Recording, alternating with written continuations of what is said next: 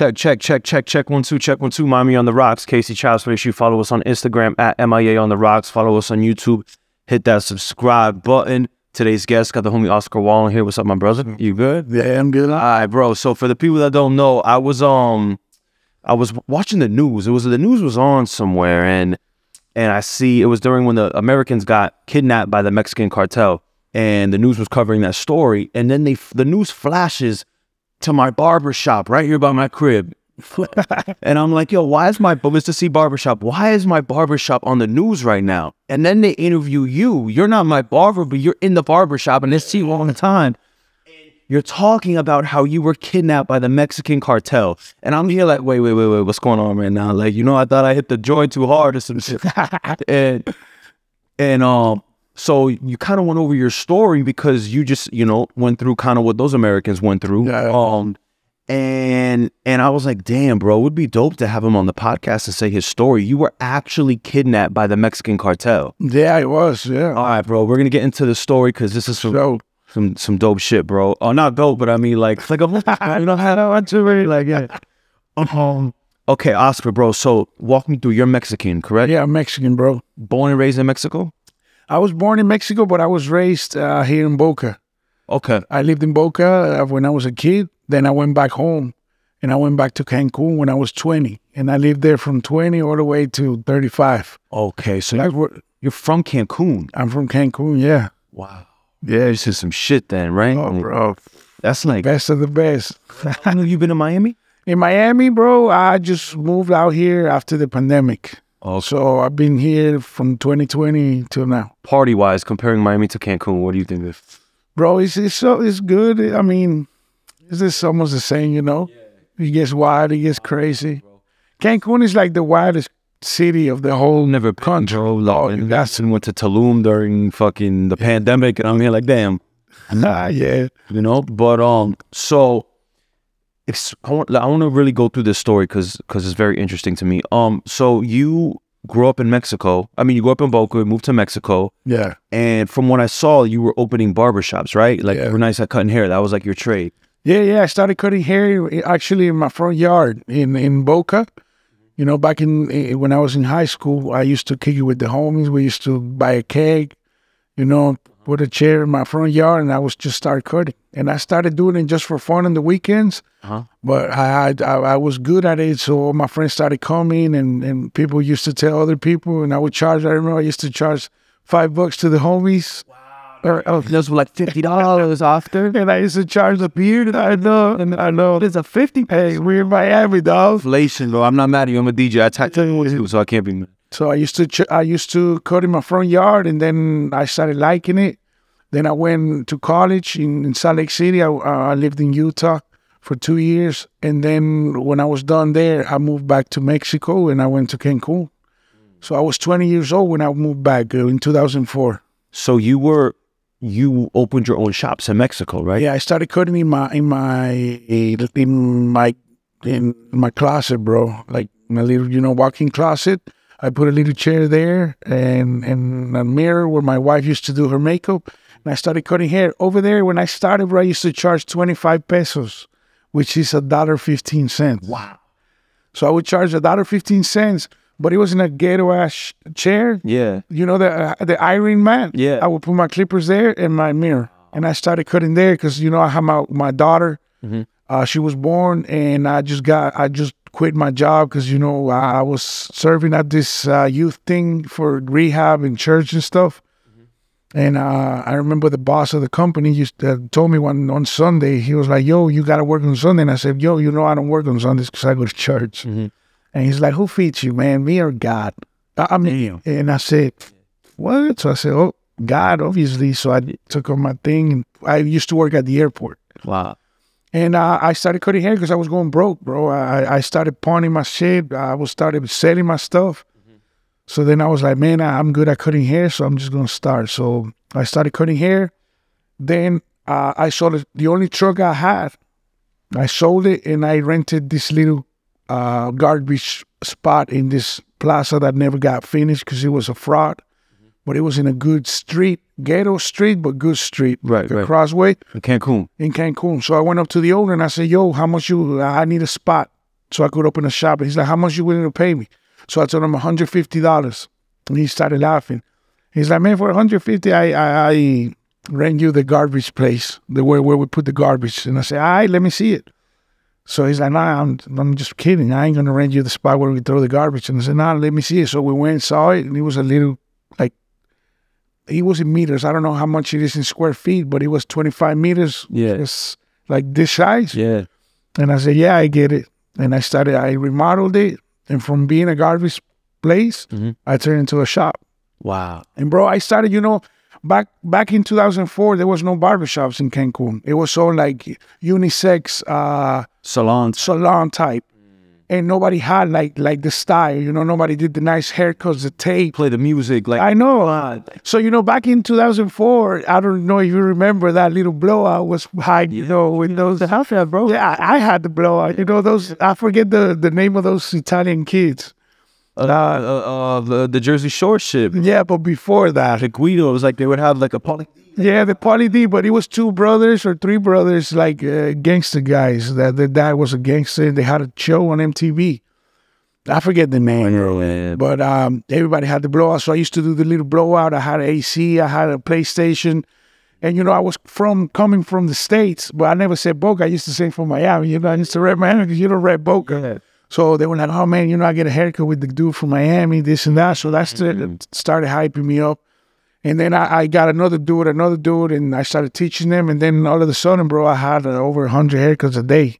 Oh, okay. So, so you start the first shop, and then Yeah. you, you've opened multiple shops. Mex. I started How does the ex, the expansion work? Well, I opened the first shop. I knocked down the wall. I get a, a bigger location at the same spot, and then from one chair, which was mine, I had ten chairs.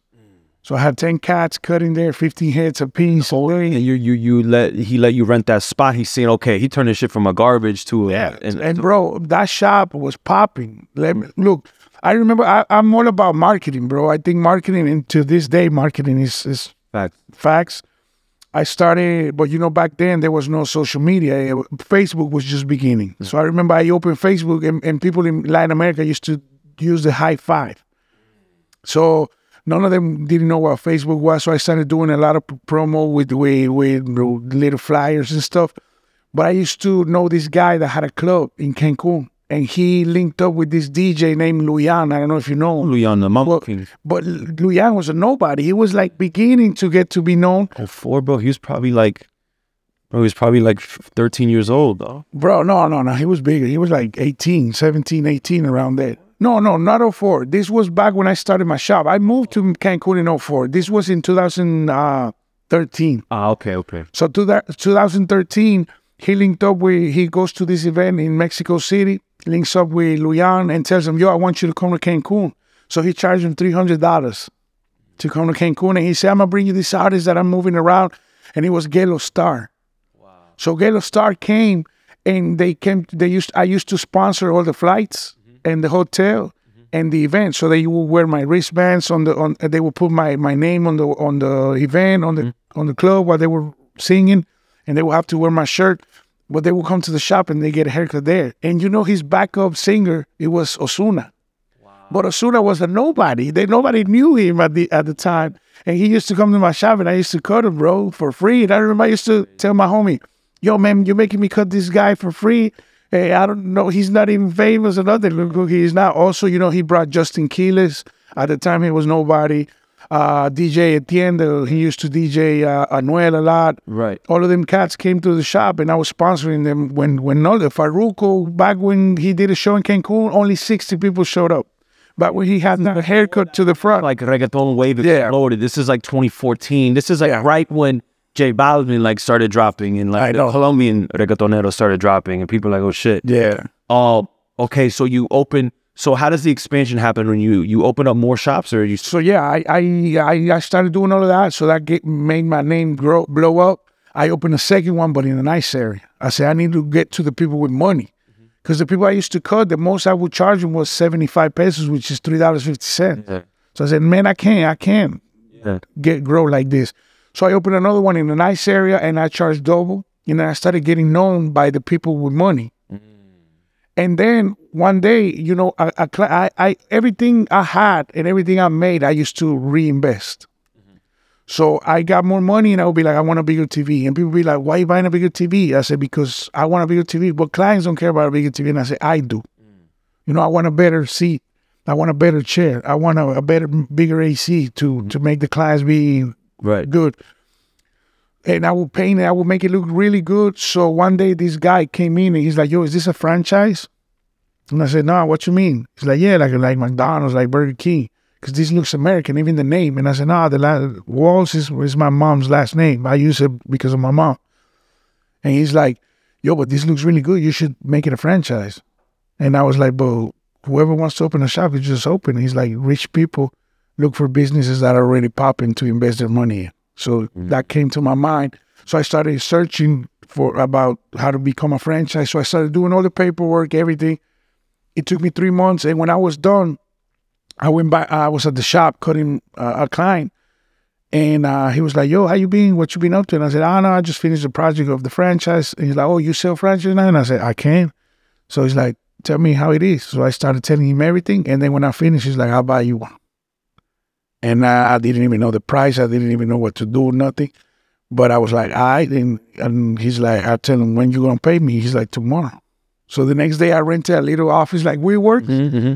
And I called a friend of mine that he was like, he used to sell uh, stuff on the street in Cancun for the tourists, but he had a lot of lip.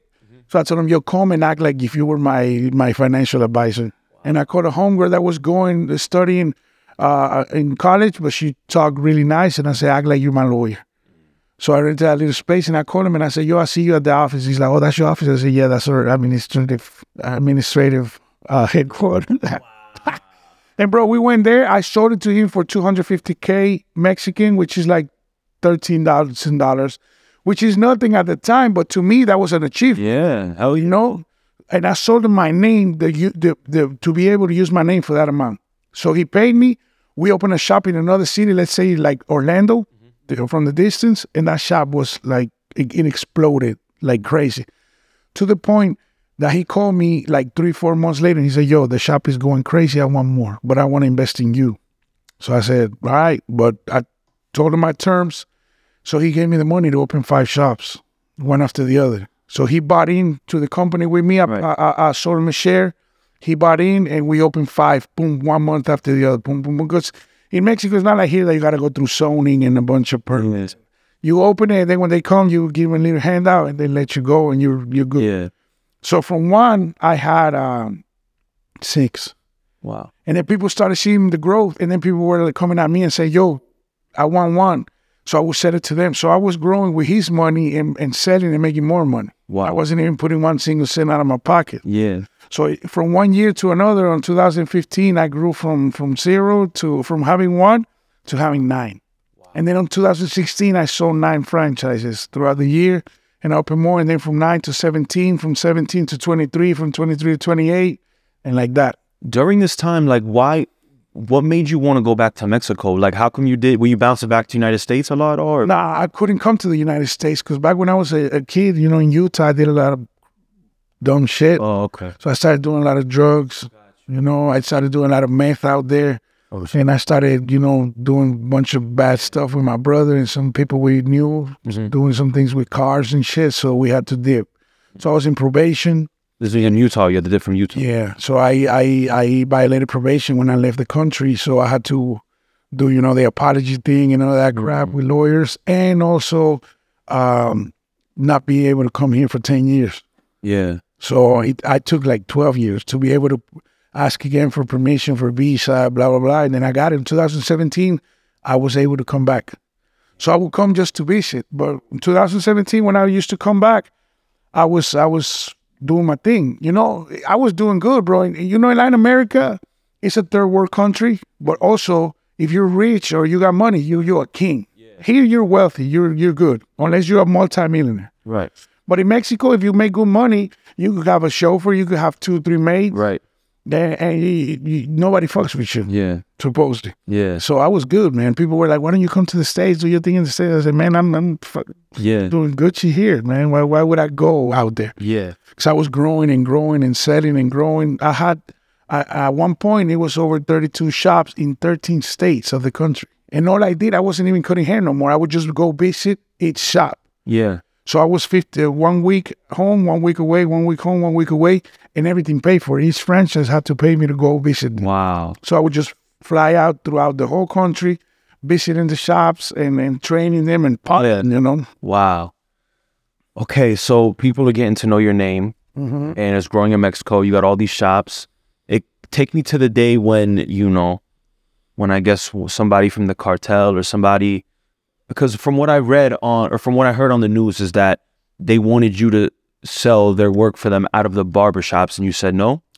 No, see, the thing is that they all they they also they in Mexico, in Latin America too, they charge a monthly fee for you to have a business. Mhm. So they would come to the shop and I would they would ask around, you know, ask for me. But you know, I was always low, supposedly like hiding from them.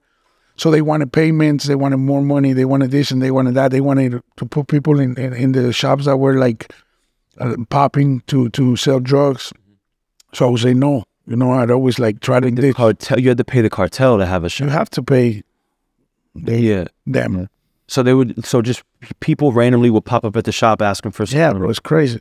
Gotcha. They call. The, the, the people, I always tell people, if they call you, don't worry. Worry when they show up. Yeah. Because when they show up and they show their face and they know you got cameras and they don't give a fuck, Yeah. you know it's on. Okay. So they come to you, they're like, oh, who? I'm here to see Oscar. They come to you, hey, I need to talk to you. They're like, yo, we're from here, here, here, here. We're going to give you protection. They say it's protection. So they're going to protect you from the government and from other cartels, and you got to pay them. But just like they come, the other one comes too and offers you protection. And you tell them, I'm already paying them. Yeah. And they tell you, no, but you got to start paying me. No, but I'm already paying them. If you don't pay me and you keep on paying them, you're gonna have, you're gonna have trouble with me. And then when you come to them and tell them, hey, they coming at me, no, you better not pay them. You keep- better keep Yeah. on paying me, and you become a bitch. Damn, dog. So basically, in over there, if you do anything that gets your name up, or you start a good business and it starts to pop off, if you get to a certain level, someone's gonna come to you Yeah. and and be like, "Are we gonna need some for some of this money?" The worst thing is that it's gotten worse to the point that it's not just a big company. You could even sell tortillas, bro, and they gotta pay. You could sell chickens on the corner in a little spot, and they gotta pay. So we're just talking about a tax now. You gotta you're getting taxed. Yeah. So the worst thing is that that people, the people that are making businesses, they're having to shut down, and others are coming to other countries like the U.S. to invest their money here, or to invest their money in other countries because in their own country they can't. Yeah. Wow, bro. So did you have any like dealings with the cartel before this started to happen? Like, do you know did like you know what I mean? Like you did your thing in Utah, you came down here, I mean to Mexico. Did you have any dealings with them before or was it just like they just started showing up, you started having to pay? Nah, the first time they showed up, I had only one shop.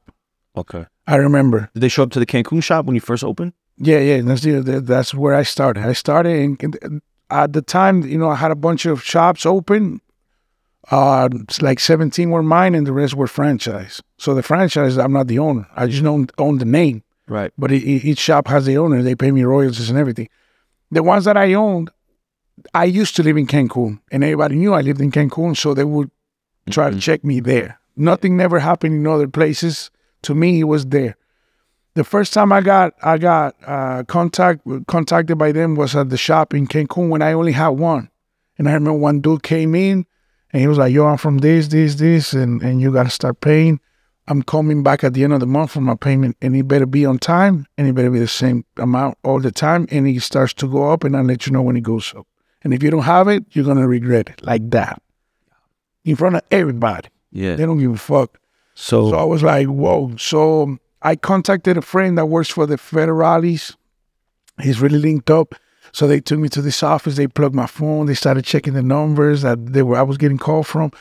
So we did this whole thing. He this same dude went to other shops.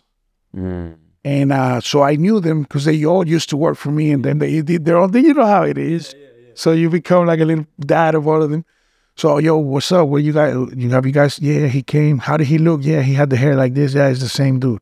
So we all came. So I linked him up with the police, and uh, so we did this little thing. You know, we we risked it, and and and the guy's like, yo, I'm gonna put security and this and that, and and when this guy shows up, whoever shops he comes, you know, try to grab him. Don't let him go. Call us, and we, since we're close, we're gonna come in and grab him. And he did show up to this guy's house, this guy's barber shop, and boom, he came and and uh, Damn, hit him with the raid. and and he and he they the whole the barbers came out and started beating his ass, and then the police came and boom, they got him. And I remember I went to the to the police station and I had to declare in front of him, and he was right there. Wow. And that was it. And they never messed with with me again until 2017. At the end of 2017, A couple years or yeah, like three years. when, you know, the pressure starts for you. Like when, you know, they started stop messing with you and then they came back 2017. Yeah. They, they see each year, each year or each uh, time they change government, it changes. So the same people that mess with you at the beginning is not the same. They like they keep on changing. They, you know, the people that get caught up or they get their heads chopped up or their bodies are found in the streets or in bags, are the same people that work for them. So since they're junkies, it's better for them to get rid of them and dump them, or they betray each other, and then the way to show fear is to to you know do that. Mhm. So they started, you know, calling the shop. They started calling my brother. My brother used to work for me at the time, and he would call me. Yo, they call me. They call me to this shop. They call me to that shop. They grab my number. One day I remember they they grabbed my brother in the street. They blocked him off, and they started. They fucked him up. They hit him. His eyes was all fucked up. Those weren't paying? No, because the Issue that happened in the past. no, no, no. The issue that happened in the past That was done. that was done. Okay. And uh the thing is that they they fuck with you like that to put fear. You know, so they start telling you, yo, we're gonna start charging this and that, but then they fuck with your people, so that way you know you get scared. Mm-hmm. Because the only way to make you give up or, or bend your hands is through through fear. You know, that's how it is. So they work a lot with fear.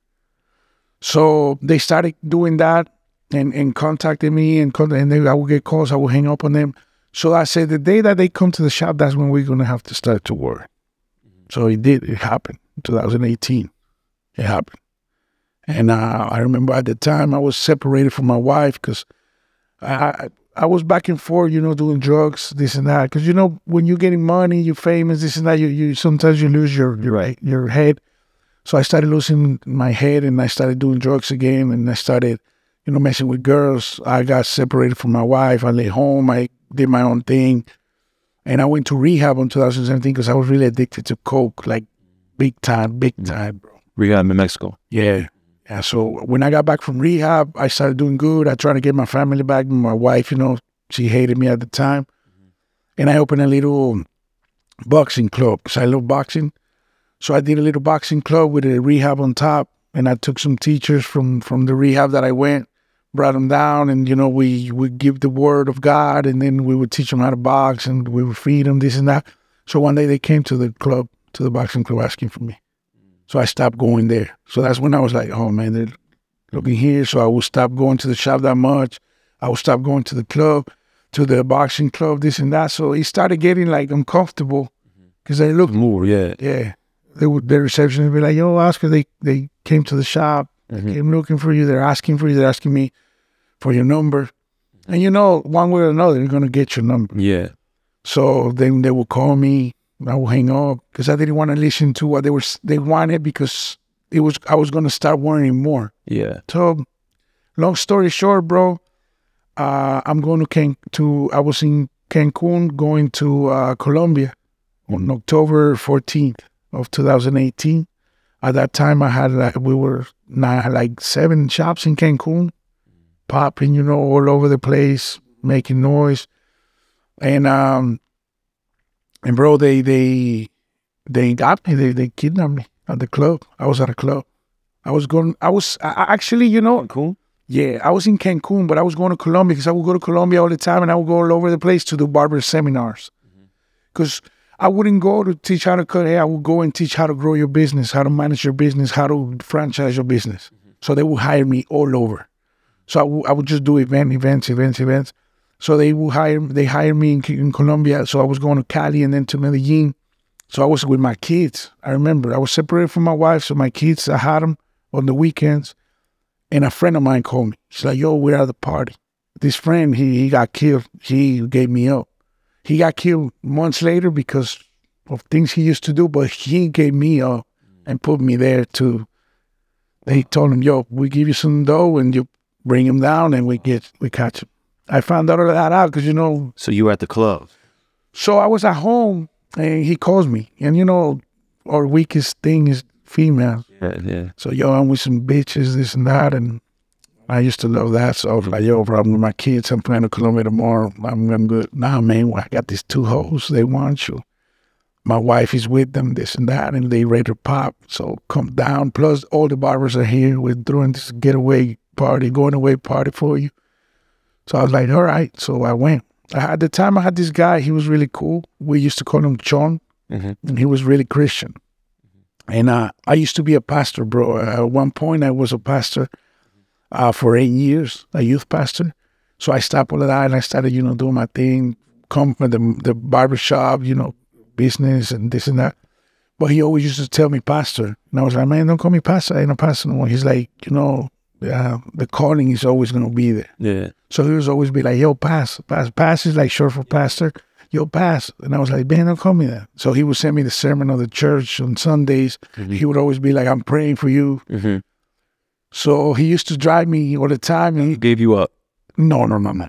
No, the guy who gave me up was other dude. This guy, he, whenever I travel, he used to be like the one that took care of the shops when I was gone with my brother. So he would always drive me around, and he was like, I used, I really trusted him because he was like really Christian, and he was, he was really good uh, at heart.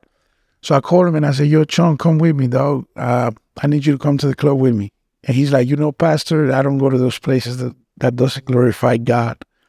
And I said, I'm not asking you to, to go to the club. I'm asking you to go and take care of me. You want to take care of your pastor, come with me. So he's like, Why you want me to go? And I said, Because if I go and I start fucking around, I ain't to leave. And mm-hmm. I need to get out. So you need to t- take me out of there at 2 a.m. Long story short, I convince him we go. It's 2 a.m. I'm there getting drunk. These girls are with me. I see a table in front of me, and these dudes are looking at me weird, gangster dudes. But I didn't give a fuck because I was known, bro. Like, Yeah. I was really known in Cancun. Like, wherever I go, mm-hmm. people show me love because Cancun is really small. And I blew up so much all over the country that I was like a pride of Cancun. So I would go to to co- do conference in high schools, in colleges, in in big companies. So I was really known. And you know, you, when you're in the industry, you get to know the owner of this club, the owner of that club, the owner of this restaurant. So wherever I went, I, they would show me love. So, and I would always go to clubs with like 20, 30 people, my employees. So I was like, man, I'm always protected. Mhm. So I was there and these guys are looking at me weird and the girls came with them. But the girls Mhm. left them to come with me. So I said, man, they're looking at me weird because they hate it. Right. You know, we're hating ass niggas, you know. So they were with me, and I was just like here chilling with the girls, you know, making out and stuff.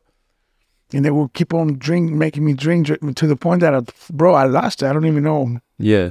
the the time that I was there. But all I remember was this guy saying, "Yo, it's two a.m. Let's go." No, no, no. Let's wait a little bit. Three a.m. Let's go. Four a.m. My brother was like, "Yo, let's go," because my brother and two other friends came with me in my car.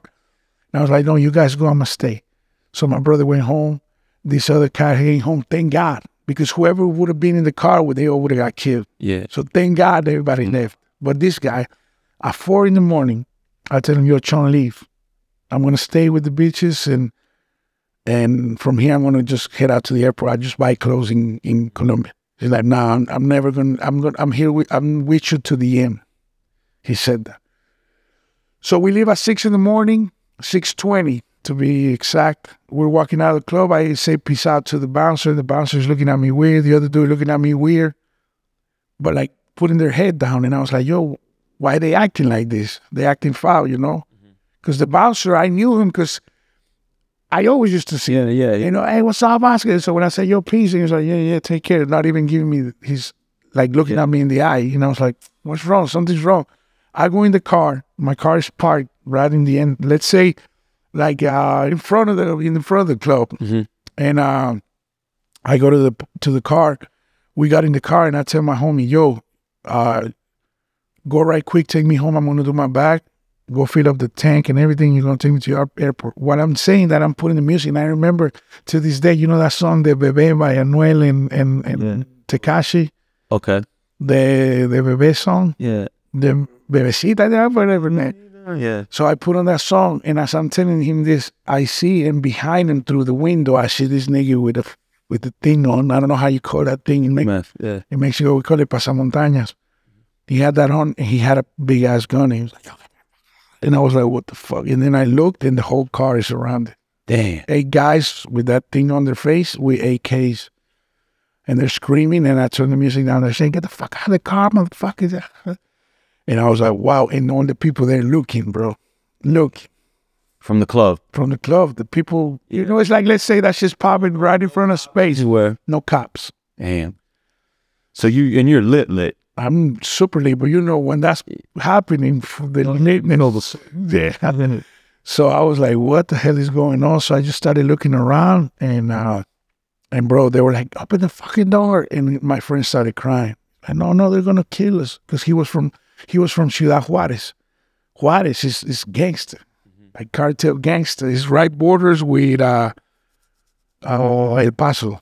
Okay. Texas. Yeah. So he was from there, so he know how it is. So he's like, no, if we open, they're gonna take us out. And I said, bro, if we don't open, they're gonna just shoot us. Yeah. I said, open the fucking door. He wouldn't open, so I unlocked the door and I opened it. When I opened, boom, boom, they started hitting me, like really bad. And they threw me on the ground, put the gun in my head, and they threw him over there. They're like, you getting kidnapped, motherfucker, this and that. So they picked me up and they put me in a Patriot, a white Patriot. I remember that Patriot was parked right next to us. I didn't see them. They were hiding inside the car while we were going in the car. Once we got in the car, they came out of the car again Yeah. to us. Yeah. So okay, so what happens? Now you in this are you with your boy still or you're in a separate This, they took my boy in my truck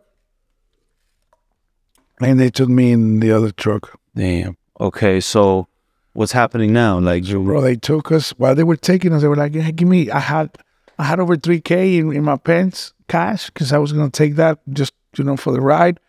I had my phone, my wallet, and they took my wallet and took the the the, the cash. They took my phone, and I remember they're like, "Give me your code, this and that, and give me this." And they started opening everything. Damn. So I gave them my code, and while they, I get, they were hitting me in the ribs, hitting me in the face, hitting me with the gun, and they were like, "Oh, you're gonna see what's gonna happen, motherfucker, this and that." So, uh, bro, long story short, I mean, they took. So so no no no, no, no, no. The- the- we go long story short, bro. We're we're on a podcast. Oh, so you get where do they take you from there?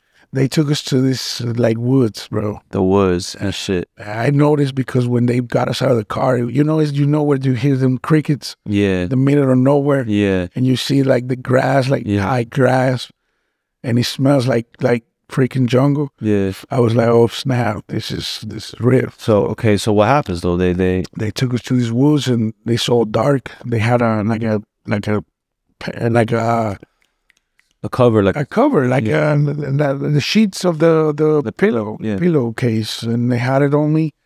And then they took us and they did a circle and they took it off. And uh, they're like, man, you're being kidnapped. And Hey. this is it. because I seen the pictures and everything. So what? How long is this? So they grabbed they grabbed uh, my homie and he was crying. He was crying big time. And they were like, shut the fuck up, this and that. And, and they're like, get on your fucking knees. And he was like, no, please don't do anything. Get on your fucking knees. And I was seeing it. And then they hit him really hard on the on the ribs. Right. And they put him on his knees and boom, they popped. And they, Right there in the woods, they killed your boy in the woods. I have a picture too of how they left it there like a dog, bro. Damn, bro. And I felt so bad because that dude was really good, man. He was super Christian. He would always go to church. He was always doing good things, you know. And I, I felt so guilty at first because I, I made him go, you know. So Yeah. I felt like I killed him. Yeah, damn. So you're you're there in the woods. So they they they they, and then what do they do to you now, bro? Do they now they take you somewhere else? or- Take me somewhere else. So they just took you to the woods to kill him. Yeah. Okay. You know, like I told you, they work through fear. Yeah. Obviously, when they did that, I knew they weren't going to do anything to me right there and there because, you know, they want money. Yeah. They want info. They want whatever they could get out of you. So they're not going to just pop me. Obviously, he was excess baggage. Yeah. That's why whoever would have been with me in that car would have been popped. Yeah. So then they put me back in, in, in the Patriot. My car never found it. Mm-hmm. And um, they put me back in the truck and they took me. They were beating me to, to the point Where would they take you to? I didn't know mm-hmm. because I was covered. Mm-hmm. So when, all I know was that I was, you know, we were driving, we were driving, and the sun was rising. Ah, because you know, you, even though you're covered, you could see when it's Right. light out. And we got to this place, this neighborhood where it was a gated neighborhood. I remember because they told the guy over the gate, "Open the gate, open the gate. We're bringing one." So I was like, "Oh damn! Even the gate dude is on this motherfucking shit." So then they parked. But see, I was doing. I don't know if you know those movies where they got somebody kidnapped. You know that movie Taken, mm-hmm. when they got him kidnapped Yeah. in like Inst- Istanbul, and he's like counting the blocks and everything. I said, okay. So we walked in the gate. We we turned right. We took. So I was like, man, I just need info, whatever I can get, you know. So we got to this house. They open the doors and they bring me in. They put me in this room in the very back. So when they grab me, they they lift me. They they put me in the room and they're like, turn around. So I was turning around and they grab me like this, but like, bro, they these guys grab you like Yeah. they don't treat you good. They Yeah. they they treat you like shit. Yeah. So they grab my arms like that and and like put them together and they started taping my my arms mm-hmm. backwards from my elbows to my to my wrists mm-hmm. with that gray tape, the duct tape. Yeah. And they wrapped it around like that. And then they're like, get on your knees. So I got on my knees and then they wrapped my my legs from my knees to my to my Are they? ankles. Uh huh. And they push they kicked me in the back and threw me in the ground. And they told me you're gonna be here until Papa comes. So I didn't know who Papa was. I didn't know anything. So I was like, okay. So then they left me there. So I was just laying like this, but with nothing on the face, and it was a room. But but when I started looking around, the room had nothing. It just had like a like kind of like a that with Yeah. a chain. So I was like, man, this is where they hang you and they torture you, hang, you know. So I had a thing to hang some somebody, and uh, the windows were covered with sheetrock. So they covered, they turned that shit into a bunker, Yeah. and then the door had a bunch of locks. So they didn't say anything about what they wanted from you or anything. They just said you we're gonna put you here. You're gonna wait for some. Uh, We're gonna wait for Papa. how many days were you there? How long? So Okay. it took like, uh, bro, probably would have taken like three, four hours Mhm. or even more. Cause I was just laying there, but when I was laying there, I was like, damn, lady, it starts hitting you. Mhm. You're like, man, this shit is real. Like, Yeah. fuck, this is it. I'm done. Yeah. So I'm laying there and um and nobody's in the house. And then like hours later, probably like four hours, five hours, I hear them walking in. So then they they they grab me through the tape like that and they pick me up like that. It hurts like a motherfucker and then they put me on my knees and then they're like, put your legs forward. So I put my legs forward and I I and I was like that, Mhm. sitting on the ground. And they're like, okay, we're gonna ask you a bunch of questions, we're gonna talk. And if you don't answer and give us what we want, you're gonna see what's gonna happen to you. So I was like, yeah, yeah, I'll tell you. So when they took that off, everybody was covered except Papa. Mm-hmm. And Papa was the guy at the club. That was looking at you funny. That Yeah. that you hate. So I was like, dang. And that day that I saw him, he was with this guy that he owned a club back then. So so I was like, this is not good because if he let me see his face, they're never gonna let me go. Yeah. Cause I mean, Yeah. you think they're gonna let me go when I know who he was with and everything? So you're there. What are the what type of stuff are they asking? So they were like, okay, how do you, bro? They were asking me a bunch of stupid shit. Like, they obviously, bro, you know, when you're doing really good, people start thinking you're either scamming. Here, they call it a scam or whatever. In Mexico, if you're doing good in business, they think you're you're laundering money. Mhm. So they were like, who do you launder money for? And I said, nobody. What you mean nobody? bro? And so boom, they will hit you like bad. Like with the gun like that, or they had a hammer and they would like hit me in the handle on the shoulders or whatever, and I was like that. And I was like, no, bro, I am telling you the fucking truth. Like, I don't I do my shit right. Like, Mhm. you know?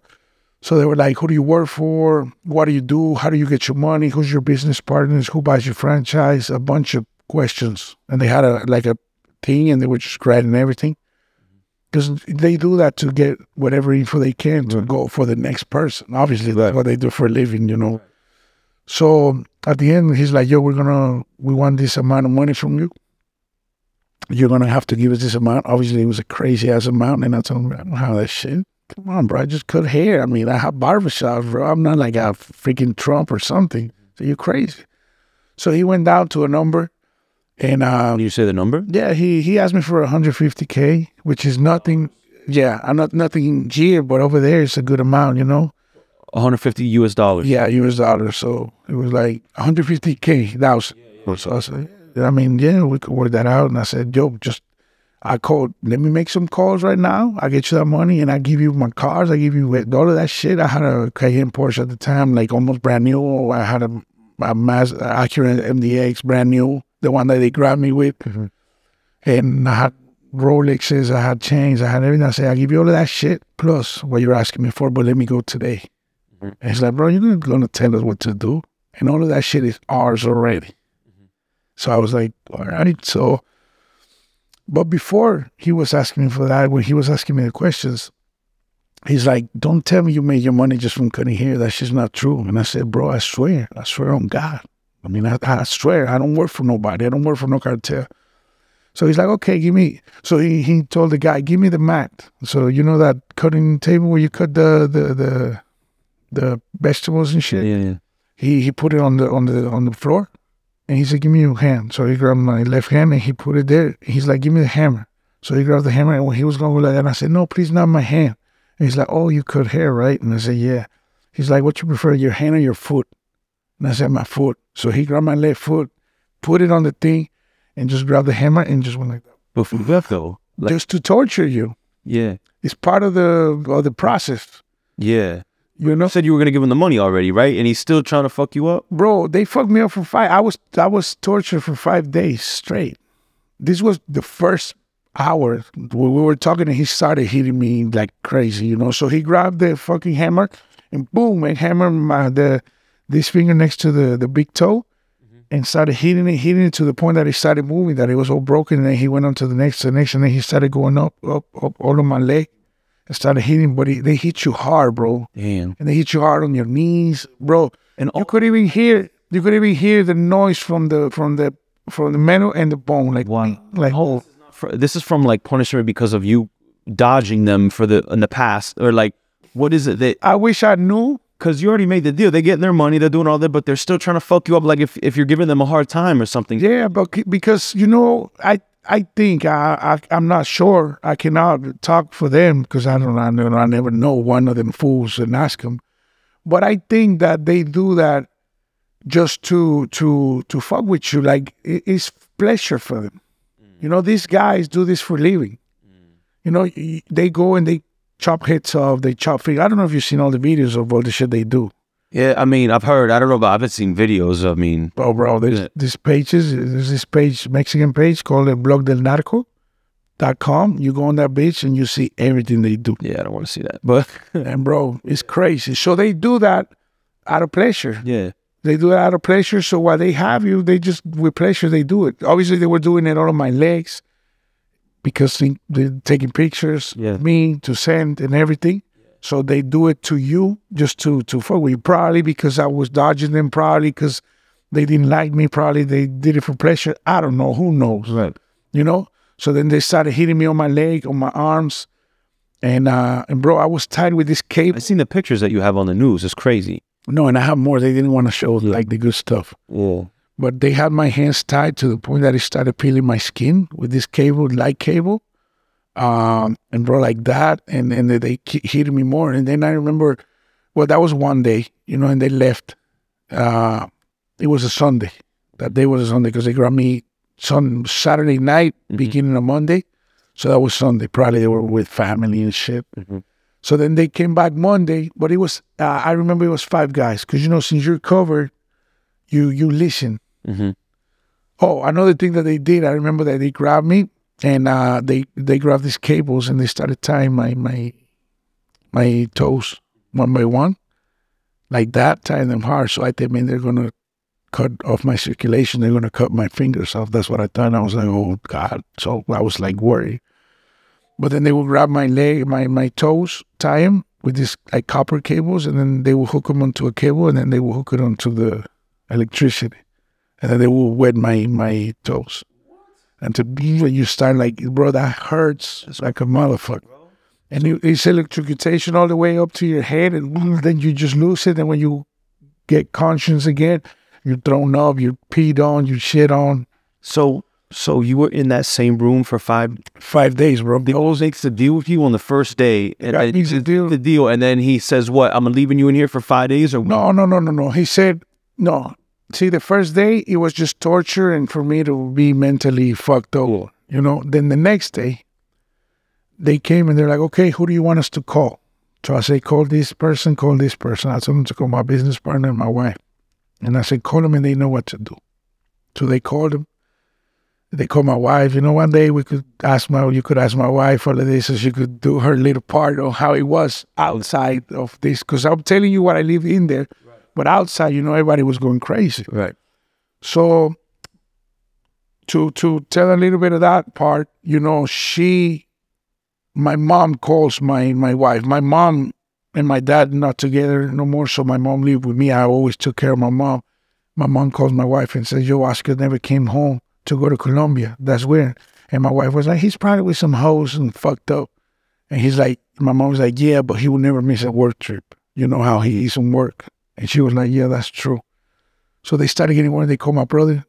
My brother's like, yeah, he was at the club. I left the club, but he was going to go to Colombia. They started calling me and nobody answered. Nobody answered. So they started worrying. They started going to the police. Hey, is he arrested? No. He's, they started calling the 911. Is he in the hospital? No. So then they started worrying and worrying. And that night, in the afternoon of Sunday, they went to the club. And the club was still closed, but there was a gate. So they asked the police in the front. I said, yo, so the guy was nervous. No, I cannot tell you anything. Yo, can we see the cameras? No, the cameras ain't working. It was a Cristal hotel. It's a famous hotel.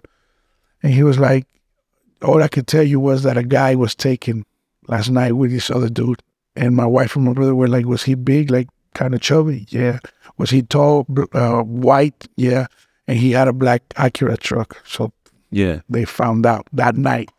So they already they already know what happened. So then when they call her, she already knows I'm missing, Right. but nothing is out. Right. Like nobody knows except us. right. So they tell her, yo, we want this amount, this and that, and don't you dare say anything. Because if this shit goes on the news or whatever, he's dead. Right. So she's like, yeah, yeah, don't worry. I'm going to tell her brother, his brother. So then they hung up. And and that was on a Wednesday. No, that was Tuesday night. Wednesday, bro, the news were insane. Anything. Yeah. Okay. So, but how long? So, Oh, what happened was that the body was found. I remember. My homie's body was found. mm-hmm. So, you know, it was in, in, in the woods, but it was, eh, they call it Rancho Viejo around there where, where they drop all the bodies. So they're always found because workers go there and everything. So they found the body and they linked, they're like, oh, Oscar's missing. right. The body, the barbershop, eh, the, the barbershop, the barber is dead. So they linked it up. That, that that guy wants to make the deal with you. That he wants the the the money. Is that the what day is that that he makes? That's the first day. Okay, and then but you he's not letting you go after you make. Man, he's not letting Waiting to get the money. No, see, the thing is that he told me we're going to do the deal. Yeah. But he's like, all right, so we're going to make the call tomorrow to get the money. Just sit tight. So I was like, all right. But while this is happening, these guys, there were five guys. These guys were just in there in the house, just drinking, smoking crack. I used to smoke crack, so I was smelling. I know what crack smells like. So they were smoking crack, and they would just go in the room, bro. Like if it was for fun, and they would just beat me up. Like let's say we're talking right now, yeah. and there's a dude in your room. Yeah. Uh, hold on, give me a minute. I just go in there, fucking slap him around, hit him with my gun in the head, and kick him t- like in the back, in the fucking chest, in the legs, and then come back and keep on chilling. Damn. So they would do that throughout the whole day. Then the next day, Papa never, Papa, I never saw Papa again Uh-huh. until never. To this day, I never seen him. So Monday, Tuesday, Wednesday. What day do they let you? Tuesday, they ask for the money. Mm-hmm. My wife says yeah, so they make the calls, and then on Wednesday, that's the day that the the transaction is going to pop, and uh, but that everything went out of the news. Why? Because since Sunday night, my wife and my family already went to the police to try to do a uh missing Right. Right. missing, but it has to be seventy two hours. Right. So since the police already knew that my family thought I was missing, and they found the barber Right. Right. dead and everything, they're like, boom, this So when it's Wednesday now, what happens? so Wednesday, they found out. So they never called again. And what happens Thursday, Friday? Like, how long are you there? So I was there from Sunday, beginning of Sunday, all the way through Friday.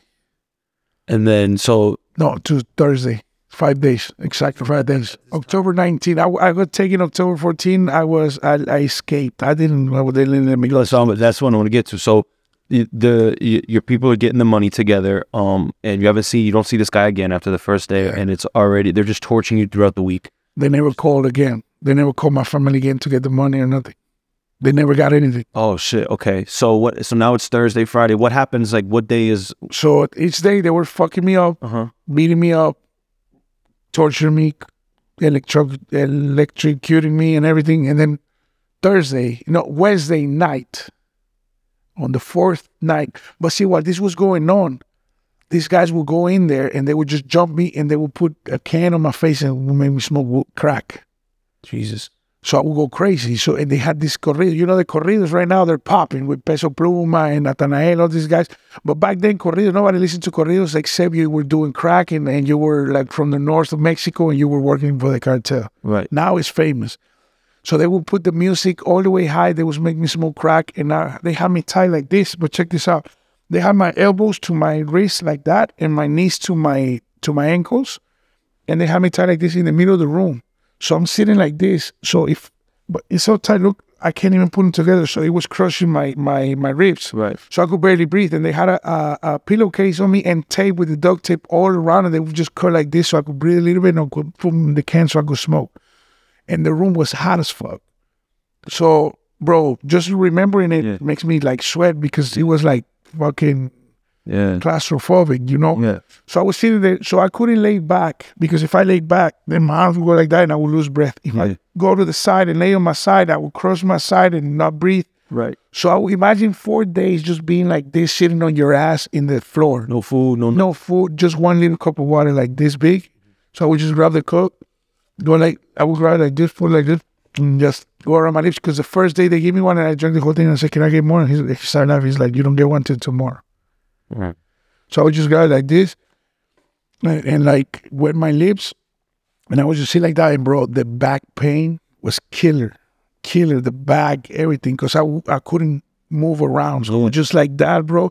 And they would just come in and beat me and beat me and beat me, jump on me, jump on me, hit me with the hammer, fucking slap me around, hit me with the gun. And they would just walk out. And this back So and forth. then what day? What? Now tell me what the next event that happens. on. So the next event on uh on Wednesday night, mm-hmm. I'm downstairs and I was already telling them, "Yo, if you're not gonna let me go, just fucking kill me," mm-hmm. because it was like mad torture. Mm-hmm. Also, they would come in the room, and that was like fucking insane. Because they would come in the room, and while they were beating me, they would be like, "In another house, we have your wife, and we're all fucking the shit at her," and you know if it's true or not. Mm. So, bro, your mind is like Damn, going insane. So on Wednesday night, uh, I'm just laying there and I hear this guy get a phone call. He's like, "Shut up, shut up, it's Papa." So he's like, "Yeah, what's up?" And he says, "Okay, I take him upstairs. Okay, we fuck him up one more time. Yeah, tomorrow we we lo vamos a tirar. Like we go and like Let him. Let him throw. No, tirar is like throw. Don't throw him, but like. We're gonna throw him in this place. And he's like, and he's like, okay. So in my mind, I'm like, good. They got the money. They're gonna let me go. They're gonna fuck me up one more time. I don't care. I, I could take it. So he walks in, and he says, you know, he's like, Papa's really mad. I don't know what happened, but this is gonna be your last night. We're gonna fuck you up, and then tomorrow you're dead, like that. Dice, mañana vales verga, cabrón. Hasta aquí llegaste. He said that. So I was like, wow. And when he said that, bro, you know, because inside of me all this time I had hope. Mm-hmm. Because the last thing you lose is hope. Mm-hmm. You know, you don't think you're gonna die. Yeah. But when he said that, like it, it hit me. Like I was like, damn, this is shit, and this is for real. So what they did, they they picked me up, and bro, I could barely walk because this foot, this whole side of me was tear up. So they picked me up and they started taking me up to the room. And then when we got up to the room upstairs, that room had AC. Was the room where they used to sleep at. So he hit me, he threw me on the ground, and then one guy jumped on top of me. And he, he put his foot on my stomach and the other foot on my throat. And he, all his weight was on top of me, so I was choking. So while I was choking, this other guy grabbed the hammer and turned around and started hitting me with the hammer on my leg. So the little thing where you take off the nails started going into my skin, and I have a really big hole here to this day. Like it healed up, but that hole was huge because he got to the bone. Like he went and the thing like that stuck to the bone, and then in my in my knee too. And while the other guy was on top of me, he was uh, stabbing me with an ice pick on this other leg, like just stabbing me like that. So this is on Thursday. This is on on on Wednesday night on the. So it was all Sunday, all Monday, all Tuesday, all Wednesday. The fourth night they were doing that. So I was choking like this, and I remember I couldn't breathe, and I started hearing this noise like like that, and I started like kind of sleepy. Mhm. So in my mind, I was like, "Yo, Oscar, just fucking die. It's better for you." See, my my fear was to me to get caught up alive, because they do that. Mhm. And like I tell you on that website, I I used to see it every day. I don't know why. I would go on that website and I would just see videos of, of all of this. So my fear was that I would get cut up, chopped up in pieces alive, and because they do that and it's nasty. So that was my fear. So I was like, man, just just die of of, of being choked. So you know, because I had my hands like this trying to push his foot because he wouldn't let me breathe. So I just put my hands out and I said, okay, this is it. And I started losing my breath.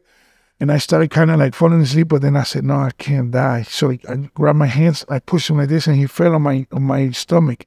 And he grabbed me by the neck and pushed me against the wall. He said, "Because I would complain a lot that my back hurt, that I was hungry, that I was hot, that I was tired." That Mhm. so he grabbed me by the neck. He said, "If you fucking make, if you complain one more time, I'm gonna stick this fucking ice pick on your cheek and to like take your tongue out." And he's like, "Because now Papa can't protect you no more." Because supposedly Papa was not letting them kill me or do worse things. Yeah. So I was like, yeah, yeah, bro, I ain't gonna say anything. And, uh, and he smacked me against the, the wall and he left me there. So I was in this little corner and I would just hear him talk, just like me and you are talking. I would hear him. Like, let's say me and you are talking because it was two dudes on the room and I was like laying right there on the corner. So I would hear everything they were saying. And while they were doing that, that's when it hit me, bro. Like, at that moment, after the four nights, that was the only time that I thought that, yo, death is right here. Yeah. So in my mind, I, I said, yo, this is it. So I started crying. I remember inside that thing, I started crying. And I cried because I said, man, I mean, I'm 35 and, and I'm fucking, I'm to die, Yeah. you know, and I'm not going to see my kids grow. I'm not going to see my wife. I was an asshole to my wife. I destroyed my family. I destroyed my marriage. And that's the image that I'm going to leave of her that, you know, I destroyed her and then I got killed. Yeah. And I say, I'm not going to walk my daughter down the aisle when she gets married. I'm not going to see my, my boy turn into a man. So that all started to hit me, you know? Mm-hmm. Shit that you don't think of when you're partying, when you're doing a bunch of things, when you're growing. Like you Yeah. forget about the, the important thing, Yeah. the core, which is your family. Fact. You let that shit go for fun, for money, for hoes, for for le- luxury. When this is this is the, The most important foundation. the foundation. So I let my foundation go. So I was crying because I was disappointed to, with myself, and I said the worst thing is that I'm gonna end up being thrown in, in, the, in the garbage or in a bag. Mm-hmm. So I remember I started crying, and then I said to myself, Oscar, you know, this is it. So you're done. So I, I remember I, I, I, I had a, a talk with God, bro. Mm-hmm. I talk with God, and you know, it's crazy because people say God is everywhere, God is here, God, God's, He's the omnipresent, but and nobody really believes that or thinks like that, you know. But I could tell you that I, I felt like I had God in front of me. And you know, it's kind of crazy to say, but I felt like He was just standing, like hearing me, because I felt His presence that He was right there in front of me. has those spiritual moments in their life, bro. So he was sitting there. I remember I said, God, I'm just going to ask you for three things. I said, number one, for everything I did, because you know, when I when I came back from from Utah to Cancun, I was a knucklehead. But then I, I on 2006, I had an encounter with God, and I gave my life to Christ. And when I gave my life to Christ, I started serving God, and I became a youth pastor, and I had rehabs, and I started helping out people from the streets, from the ghetto, and picking them up and taking them and turning them around. So I served God for eight whole years uh, for, for nothing back, you know. So I say, God, for everything I did, please don't let my wife and my kids like Yeah. Don't Make sure they're good. make sure they're good for the rest of their life. And I said, two, please forgive me for all my sins. Mm-hmm. Because I know I've, I've seen a lot and I want to see you. Yeah. And I said, three, I'm tired. I'm tired as fuck. Please let me sleep. And I said that crying. I said, I'm so tired. And bro, I fell asleep. And I fell asleep. First time in the four days that I, I could sleep. I don't know how much time I slept or or if it was minutes or hours. But I remember when I was sleeping, I dreamed a story that it's in the Bible. And the story is that uh, uh, Peter is preaching the gospel and he gets thrown in jail. And when he gets thrown in jail, um, he tells God, Yo, you want me to keep on, on preaching? Get me out of here. So the Bible says that the Holy Spirit put the guards to sleep. And he came and opened the gate for him and he got out of prison and escaped prison. And I had that dream. Yeah, bro, I, I dreamed that story and I woke up. So when I woke up, I I said, God, just like I said, you have the power to to of death and life. And I said, if it comes down to you being able to, to do something for me, don't let me die here. Please get me out. So I said, just like you took Peter out, take me out, please. But I said it crying, bro. And I said it with faith. And I remember I I kind of passed out again, and then I just I was sleeping, and then I will hear uh, out of nowhere from far away I will hear like that, like snoring, and then what woke me up was this guy snoring. This guy's fall asleep, bro. And when they fall asleep, I said, "Wow, this is shit, man. This is happening." And they, it was crazy because I felt like something was telling me what to do without having to tell me what to do.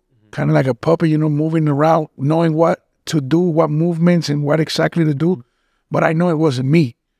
So you know, I was I was just chill. I was there, and when I I hear them snoring, I said, "Man, this is it. It's happening." So I remember something told me, "Yo, oh, stretch your legs and just pop that pop the tape." So I started stretching my legs, and the tape popped. And then I have my tape like this, and and and I felt like I needed to to put speed on my on my hand so, so that the the stickiness would go away, so I was able to crunch it and, and take my hand out. But what's crazy was that no food, no water, crack, and everything. You know, your your your Yeah. your mouth is dry, and bro. When I went like this, my mouth started creating saliva. Like when you know when you're about to throw up, that it turns like water. Yeah. It was water, you know, just going like this, and Damn. saliva would drop, bro. It's crazy. It's crazy. That's why you know when people tell me, "Yo, I don't believe in God," I say, "Bro, I I believe in God not because of religion. I believe in God because He saved my I've seen it. Yes. seen it, bro. So I just started dropping that and I started going like this until it crumbled up. I put it on my knee and I let go of my hand and I was free. But when I was doing all of this, my heart was going like this because I would hear them snore right here. Mm-hmm. And then I started taking the, the tape of my face. And when I went like this, they were like where your guitarists are, was sleeping on the bed, like snoring. And they had the guns and the, mm-hmm. the, the, the, the, the, the hammer. Mm-hmm. So I got up and, and I could barely move from this leg because it was hurting and you know the bones were broken everything. So I came up and I said, "What do I do? What do I do?" And the bed was next to the sliding door, and I would see the outside. So I said, "I gotta jump up through them, open the slider, jump through the balcony." Mhm. I was on the second floor. So I said, "But to be able to jump on top of them, I, I gotta take them out." So I went and I was gonna grab the gun and I said, "Man, I'll take the gun and pop, pop, shoot these fools." But I said, "But then the guys from the bottom, they're gonna wake up and they're gonna come at me and we're gonna just go at it and it's over." So I said, "No, man, I'm gonna grab the hammer and I'm just gonna hit him hard. And when the other one is about to wake up, I hit him and I knock him out. Either I kill him or knock him out mm-hmm. and be able to jump on him." So I started coming to the, but looking at them in the face. I was looking at them in the face while they had their eyes closed, and coming. And when I was about to grab the hammer, my hand started shaking and my whole body started shaking, mm-hmm. and something told me no. And and I felt like I needed to look to the door, and the door was closed, and something told me, "Yo, go through the door, get out through the door." So I started going like this, and I was looking at them, and then when I got to the door, I opened the door, and I was the door was like the door opened, and he was in that corner where the stairs meet, and there was another door that led to the to the washer area in Mexico. You know, the, the ghetto houses got the they do the laundry on the top on the roof, and they hang the whole the clothes on the roof. So he had the door there.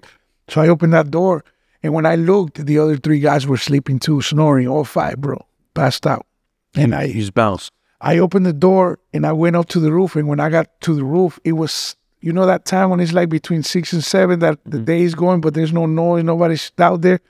And I was able to see, and I was like, damn, I'm in Las Americas. I was in, in a neighborhood mm-hmm. with a bunch of people around, houses, people with families, mm-hmm. and they would do that there. So I was like, wow, this is where I'm at. And I said, bro, but I, I'm free. And I remember I started smiling. and I said, did you see it? I'm, I got to go. So I was on the roof, and bro, I felt a voice that said, run. And when I felt that voice that said, run, it, a power came on to me like crazy. And I started running, and I jumped from one house to the other. The houses in, in the ghetto, they're really close mm-hmm. together, like a meter, a meter and a half. So I jumped from one house to the other, and then another, and I jumped four houses. And then when I got to the last one, I jumped to the bottom. Then I ran to this wall and I jumped up and I did like a pull up, which I never, I've never till this day I can't do a pull up. Mm-hmm. And bro, you know, over there the the the the the, the walls have like the the bottoms of the sodas. They crash them and they put them they with cement. Mm-hmm. So bro, I got all these scars right here that my hands went in there and I got cut with it. Mm-hmm. And I got on top of them. I jumped another. I jumped twenty something roofs to to be able to escape from that area. Mm-hmm. And I remember I got to this neighborhood and I started stopping cars. There's even a video. You could Google it. You could put on Google Oscar Wall kidnapping Cancun and boom, you see everything there. And I'm stopping cars and nobody's is helping me until this this blue car came and they pulled down the window. And I said, please, in my mind, I said, if this car doesn't help me, I'm just going to do like Grand Theft Auto, though. take them out and, and leave in the car because I need to escape. They're going to come at me and kill me. They're going to go get my family. I need to know if they were mm-hmm. good. So I remember the door, the lady ro- rolled down the window and she's like, I know who you are. You're Oscar. Everybody thinks you're dead. And I said, Yeah, please help me. She's like, Your wife does my lashes. And I said, Please help me. Take me out of here. I need to leave. And she's like, But what if they do something to me? I said, They're not going to do anything to you. So she's like, hopping. So I jump in the car. She had her daughter. It was a Thursday morning. They were going to school. And bro, I, I'm in the back seat and I'm bleeding all over. Like since you know the adrenaline, the blood from the hole is like going all over her seat, and I'm and I smell like piss, like shit, like mm-hmm. throw up, mm-hmm. like everything. I said, "Yo, I'm getting your car there," and she's like, "Don't worry, don't worry. Where am I going to take you?" So I told her this place. I went to my brother-in-law's house. I got out. I went in his house, and that's when I called my wife. And my wife answered. And she's like, "Oh my God, Oscar!" And I said, "You have two minutes to get out of the house. They're going to come at you and kill you." grab the kids and leave. Don't call anybody, and I'll see you in this state. It's a the state that is next to Quintana Roo, but it was like four hours away. So I said, I'll meet you there at that certain house, and uh, you're never coming back home. And she just grabbed the kids and ran out and left, bro. She left the house open. We lost everything. We lost our furniture. We lost everything. We, she never came back home. I called my brother, told him the same thing. I called my mom told the same thing. And I had a friend that worked for the police, so he came pick me up with my mom. He picked my mom up, picked me up, and he escorted me out of the, the state.